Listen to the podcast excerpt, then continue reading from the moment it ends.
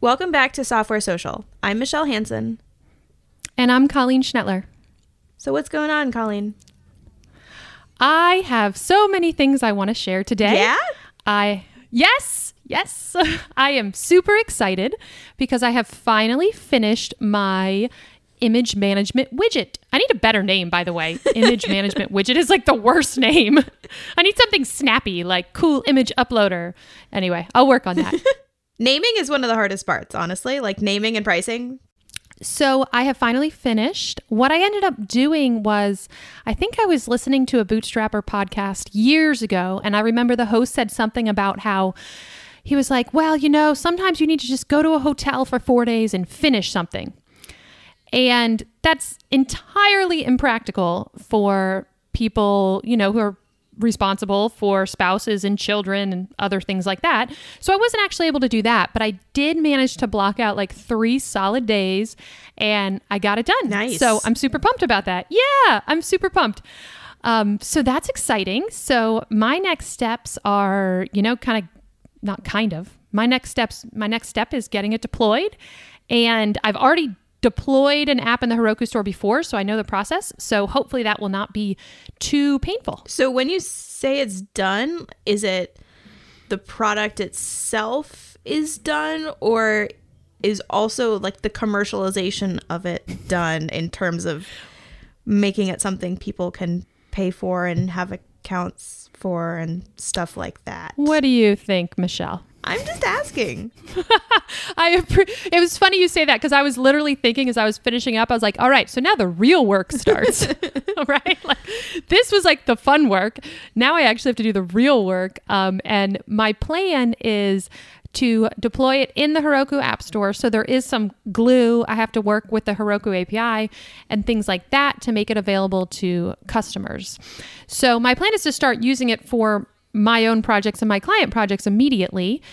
And, um, you know, maybe after I've been using it, I think the way the Heroku App Store works is you have to put something in the App Store and then, you know, you have to, it has to be free and you have to get like a lot of users. I forget how many, but you're just in this alpha stage.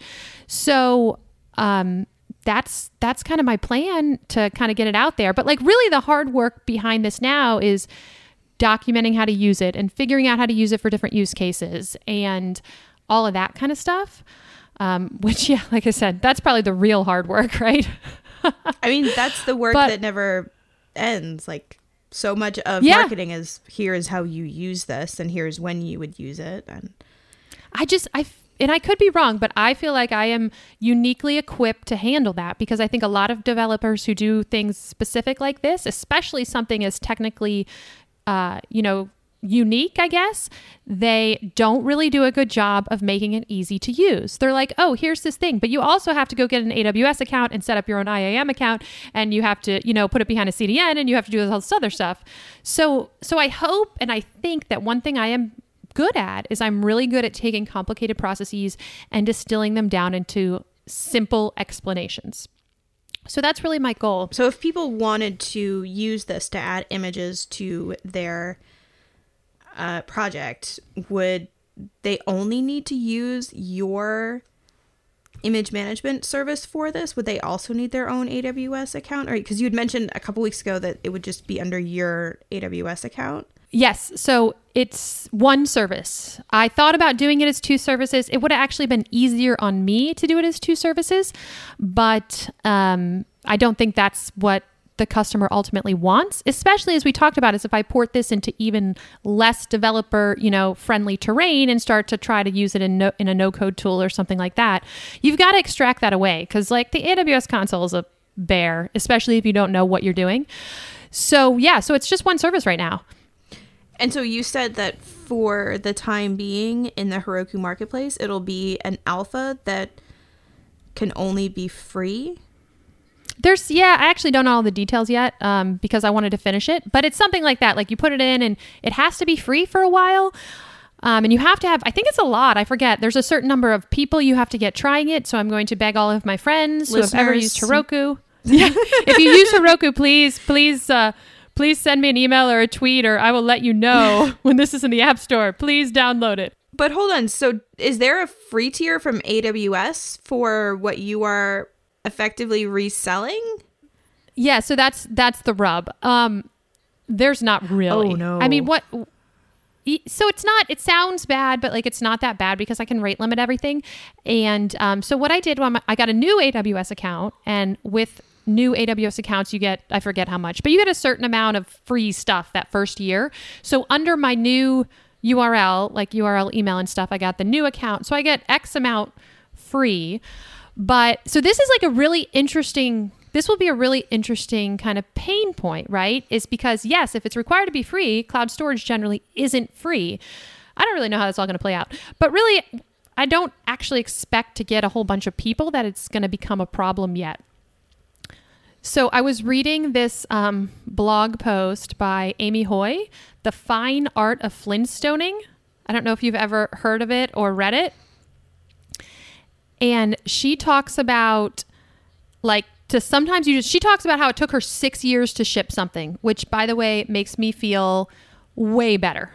Um, and she also talks about how there's a point where you just you just have to ship something, right? So she uses this term flintstoning, and she uses it to mean some stuff you're going to do manually.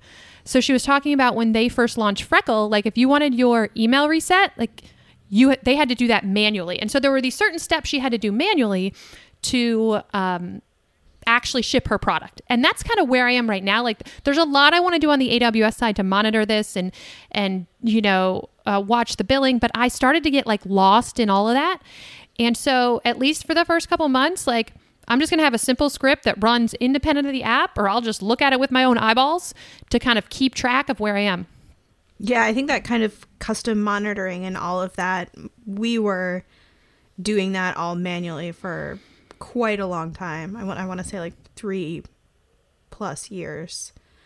Really? Um, I mean, we had various services that we used, you know, for for things, Yeah. but in terms of having a one central dashboard where we could observe everything, at least you know specifically where we're talking here in terms of server health and those sorts of things. Um, yeah, we, we didn't have like a, you know a full dashboard with all of the different metrics on them. I mean, of course, with AWS, you want to keep an eye on what you're being charged. So Yeah. so that's important. Um, but I mean, even just manual things in general, like she, you know, she mentions um, uh, changing an email address. I mean, I think for Geocodio, we we didn't actually add a way to delete your account on your own through the dashboard until like last year or two years ago, and it wasn't because we were trying to be evil dark pattern people. It was just we just hadn't designed a flow for it and there wasn't enough people asking to do that that they could just email us and we always responded promptly Yeah, so I'm I'm going to take on so there there is a certain amount of risk and it's interesting like going into this because I as we talked about last time like I started to there's so many things I can do with this. So I started to aggressively cut features and I'm just basing the feature set on what I personally need right now. Um, so I'm aggressively cutting features and this was this this AWS thing was a big one for me because I really wanted to have a a cleaner like interface for myself you know, just to manage everything on the AWS side. But um, I read that article and I got all inspired and I was like, you know what? It's done. Like I can manage that myself at least for the first couple weeks. And I mean, honestly, like I don't anticipate people are not knocking down my door for this product. And I'm not saying I don't think it's going to succeed. I just don't anticipate I'm going to have a whole lot of people in the beginning. So I feel like the first couple months, especially since I'll be using it myself, will be a great time for me to do this stuff on AWS and figure that all out. And, um, you know, kind of see how people are using the product. If they're using the product, what features, you know, are important or aren't important. So things like that. so what are those specific thresholds that let you out of alpha and, and allow you to charge for it in the heroku marketplace Yeah, I don't know. I, I would be very interested to know what those thresholds are So that's a good idea. Um, I will have that information for you next week, and I will let you know. um, so yeah, right now, you know, it's interesting because like I'm just kind of like riding my high of letting of having this thing working. Um, but like I said, like I know the real work is now kind of it's a little more the drudgery work, right? Because it's like hooking up, hooking it up, getting it in the marketplace, writing all the it's making documentation. it a business Yes. Exactly. It's making it a business. So, um, It's interesting that you Yeah. describe that as drudgery. is that bad? Does that bode I didn't poorly for was my bad. future? I just said it was interesting. well, yeah. We'll see. Maybe I'll love it. Maybe I'll hate it. I don't know. I yeah, we'll see. I, something that seems to really drive you in this is the frustration that you feel with facing this problem repeatedly.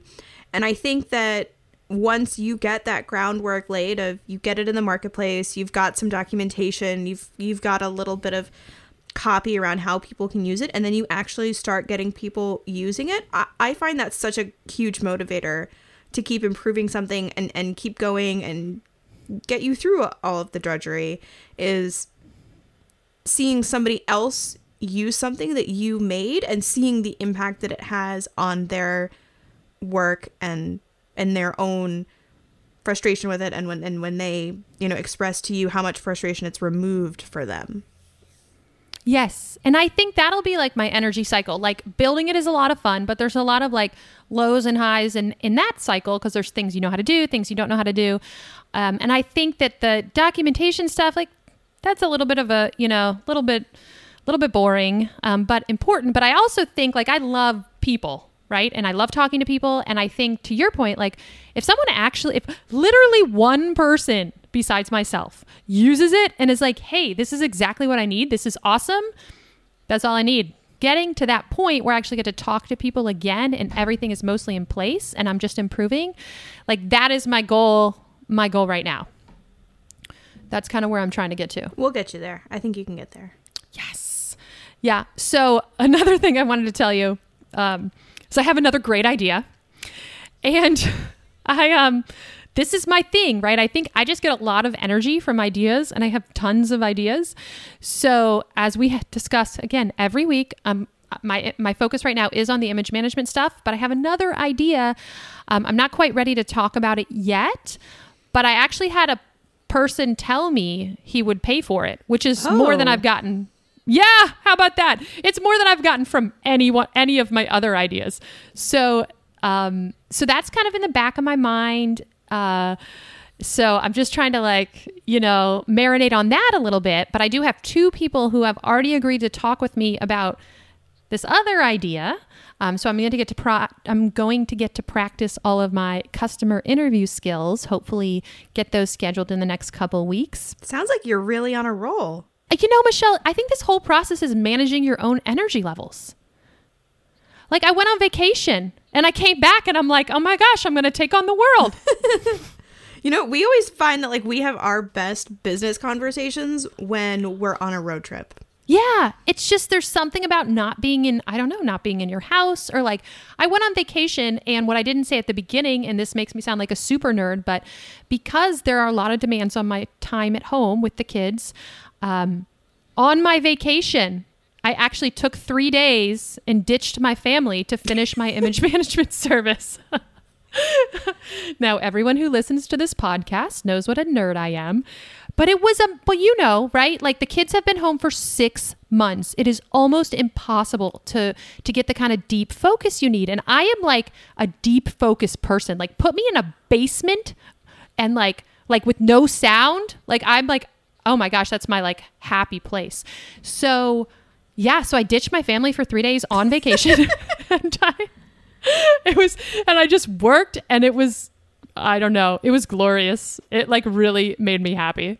I, I think that's a pretty normal feeling, uh, especially especially with side projects, right? Where and, and if you're not getting a whole ton of uh, fulfillment out of your day to day job, that the side project itself like feels like a vacation from the things you're normally doing because you have you have total flexibility and independence and latitude to do what you want to do which whether you're consulting or or you're working for a company you're rarely in that scenario. And if you genuinely enjoy your work which you definitely do the side project even though it's work it's it's it's also a break from work at the same time it's a very weird thing Yes, totally agree.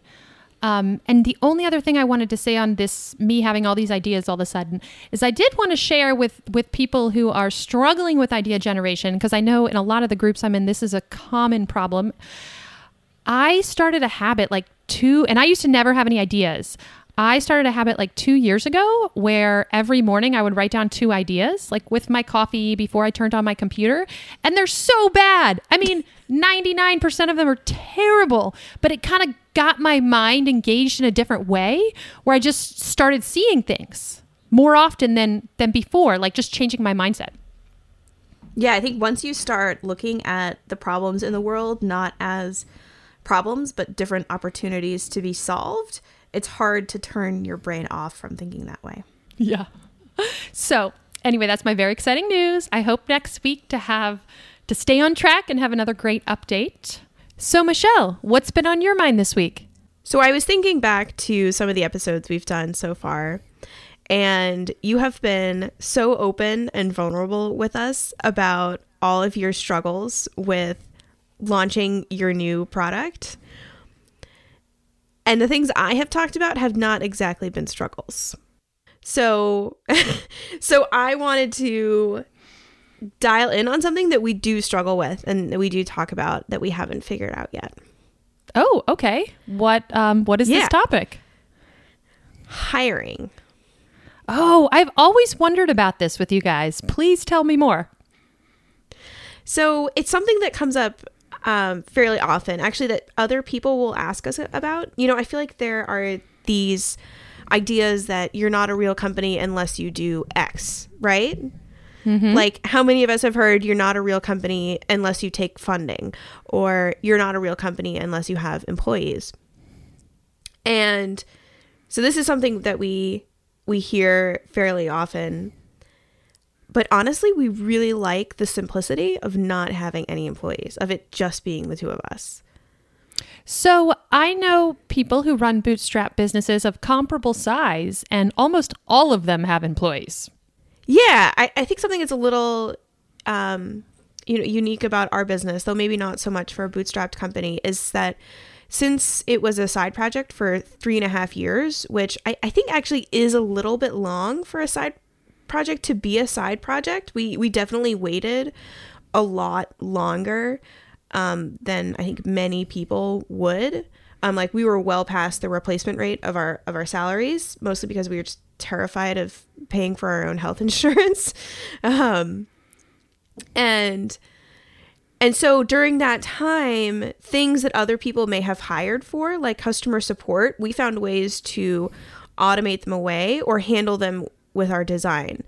Um, you know, so things like resetting passwords or, or canceling plans or, or all sorts of other things. Whenever we had repeated questions, we just designed our service better so that people didn't have to ask us those questions, right? Because no one really wants to talk to customer support. Like it means you have a problem. And so we tr- try to pre- preempt all of those things. Um, and and then once we went full time, it became so much easier for us to handle things and to make improvements and, and reduce the number of tickets and and all of that kind of stuff. Um, so that that that kind of moved off of the radar. Um, of course, there's many other things you can hire for besides customer support, though. This is interesting to me because I had a friend who listened to our podcast, the episode on um, the HIPAA stuff, and he runs a venture backed company.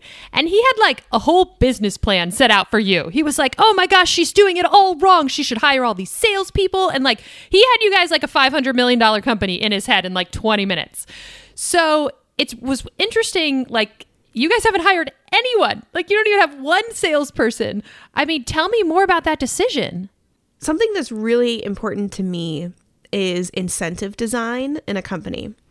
And I think this is something that can get overlooked. Um, so, for example, when you take funding, you're creating a set of incentives for yourself. You now have uh, investors that you um, you know you, you need to impress them and, and meet their expectations right? You're you, if you have employees you're giving them shares. And so everyone is having incentives towards specific outcomes.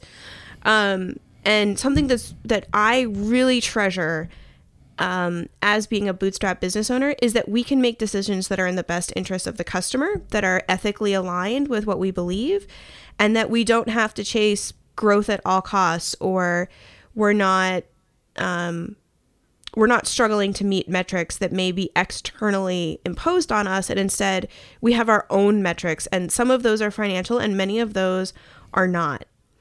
Um, and, and and so designing an incentive structure is a really important part of scaling a company and i don't feel like i have figured out what is an incentive structure that aligns with what I believe in and how I want to run the company and how I would want to run the company in the future that satisfies sort of all, all those different concerns I have. You know, I do I do a lot of reading on ethical business. Um, like people may be familiar with the book Conscious Capitalism by John Mackey, written before Whole Foods was acquired by Amazon.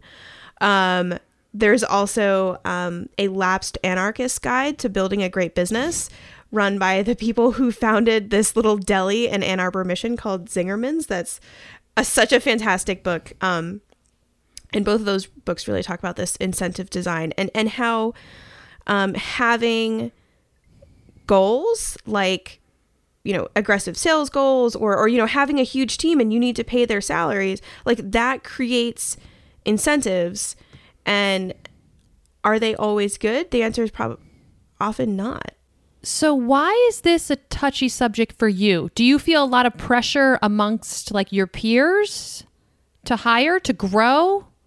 No, we don't we don't feel pressure to grow. We certainly have people expect that of us and then they get confused when we tell them that we don't have any growth ambitions. And even though we are growing, I mean, I shared those numbers uh, a couple mm-hmm. of weeks ago. Um, I think something that we we really enjoy is yes, it does feel like it's that um, that next step, right? Sometimes I think about it in terms of you know, people often ask couples like when they're going to have their first child or when they're having another child as if this is like sort of a like normal non-invasive question you can just ask similarly, you know, how did you you know enjoy the weather today, right? Pro tip like don't ask that question yeah, just for anyone asking, like that's not a friendly question. Like, don't ask. Um, I feel like it's kind of a similar vein because people ask, "Oh, so when are you guys hiring?" And you know, you, you don't know what that company's situation is. You don't know what their perspective on things. But quite frankly, I think something that I I also really treasure about our business is just how simple it is, right? So my husband and I created the business together and it's it's always funny talking about that with people who don't work with their spouse because I find there's very polarizing reactions to that. Like like the the people who don't work with their spouse give me this like deer in the headlights horrified reaction that's like, "Oh my god, like don't you guys fight all the time? That must be horrible." Like or or they're just like, "Oh, well, how do you like disconnect from work?" and like and and and they assume it's terrible and I'm just kind of like, we wouldn't have done this for six and a half years if it was terrible. And then on the other side are other couples who run companies together. And they're like, isn't it so great? Like, it's just so easy. It's amazing.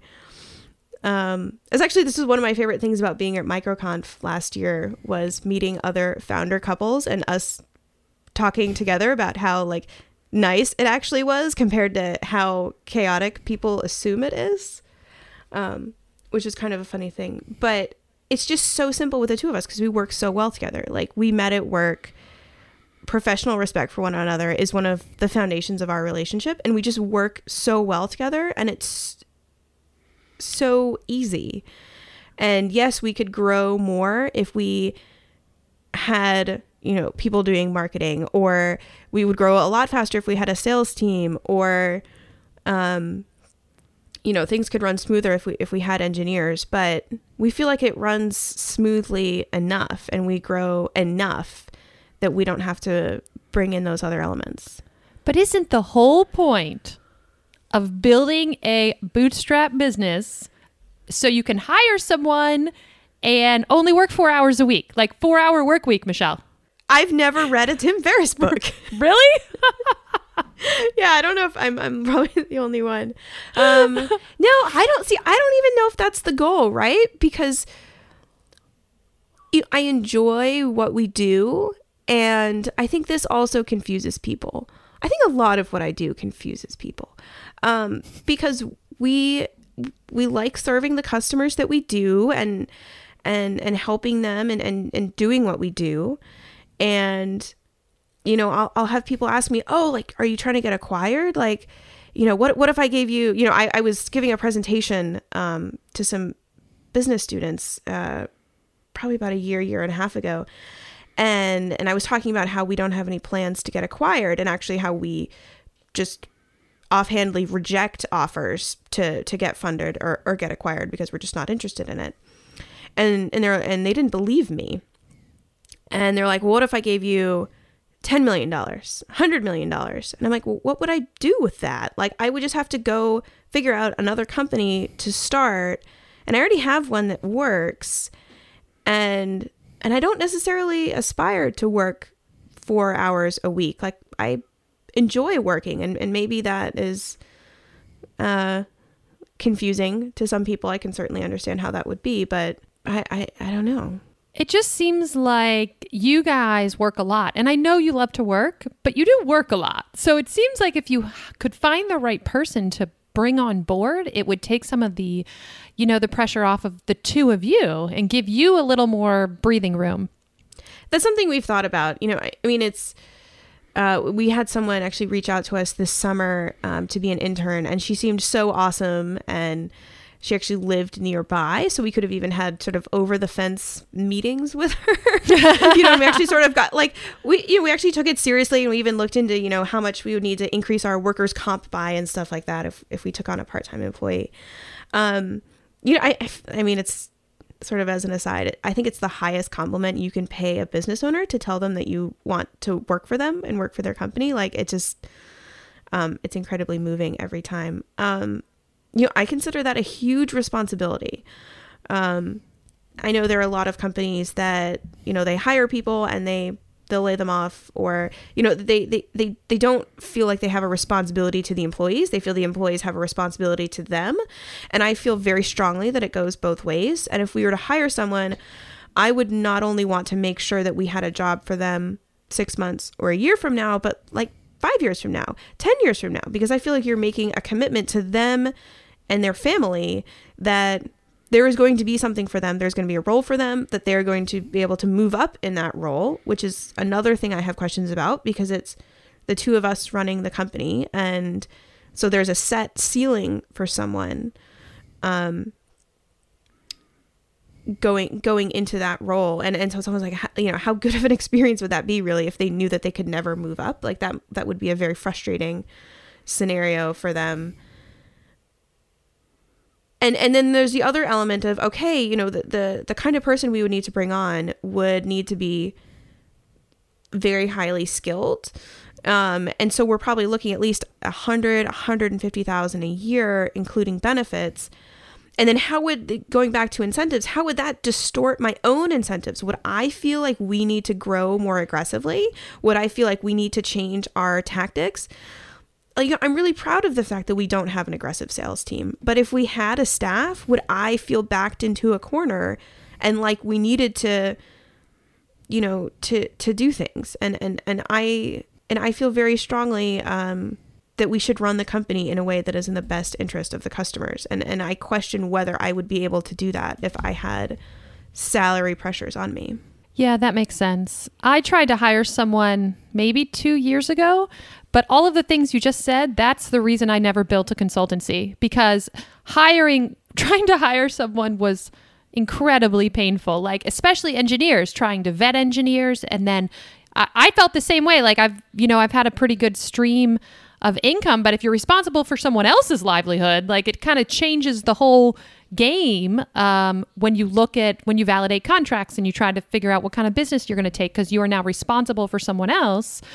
And um, that is a huge responsibility. So I, I definitely see where you're coming from. But I think there's a lot of opportunity for you guys. You could have an incubator. You could have like a cool internship program. I mean, there's so many people trying to start bu- businesses in this space. I feel like there are, uh, you might find other ways if you had more time. You might be surprised. You would find other really cool ways to use your time. So I'm actually participating in something soon that, that relates to this because I do love mentoring people and, and helping other business owners. And I feel very, very strongly that I have a responsibility to help other business owners try to do what we um, have done. Um, and so I'm actually going to be a leading a cohort group with Founder Summit um, later this fall. Um, this is through Earnest Capital, and and I love doing that. Um, maybe it's because I get all of that the, the the fun part of having employees and, and helping helping them grow and, and nurturing them without all of those pressures of being responsible for their family's livelihood. Awesome. But yeah, I, you know, we, we haven't ruled it out. I imagine that we will take baby steps in the future, like hiring consultants. Like we've never even hired a freelance designer for anything. I mean, we have like we have really never hired for anything.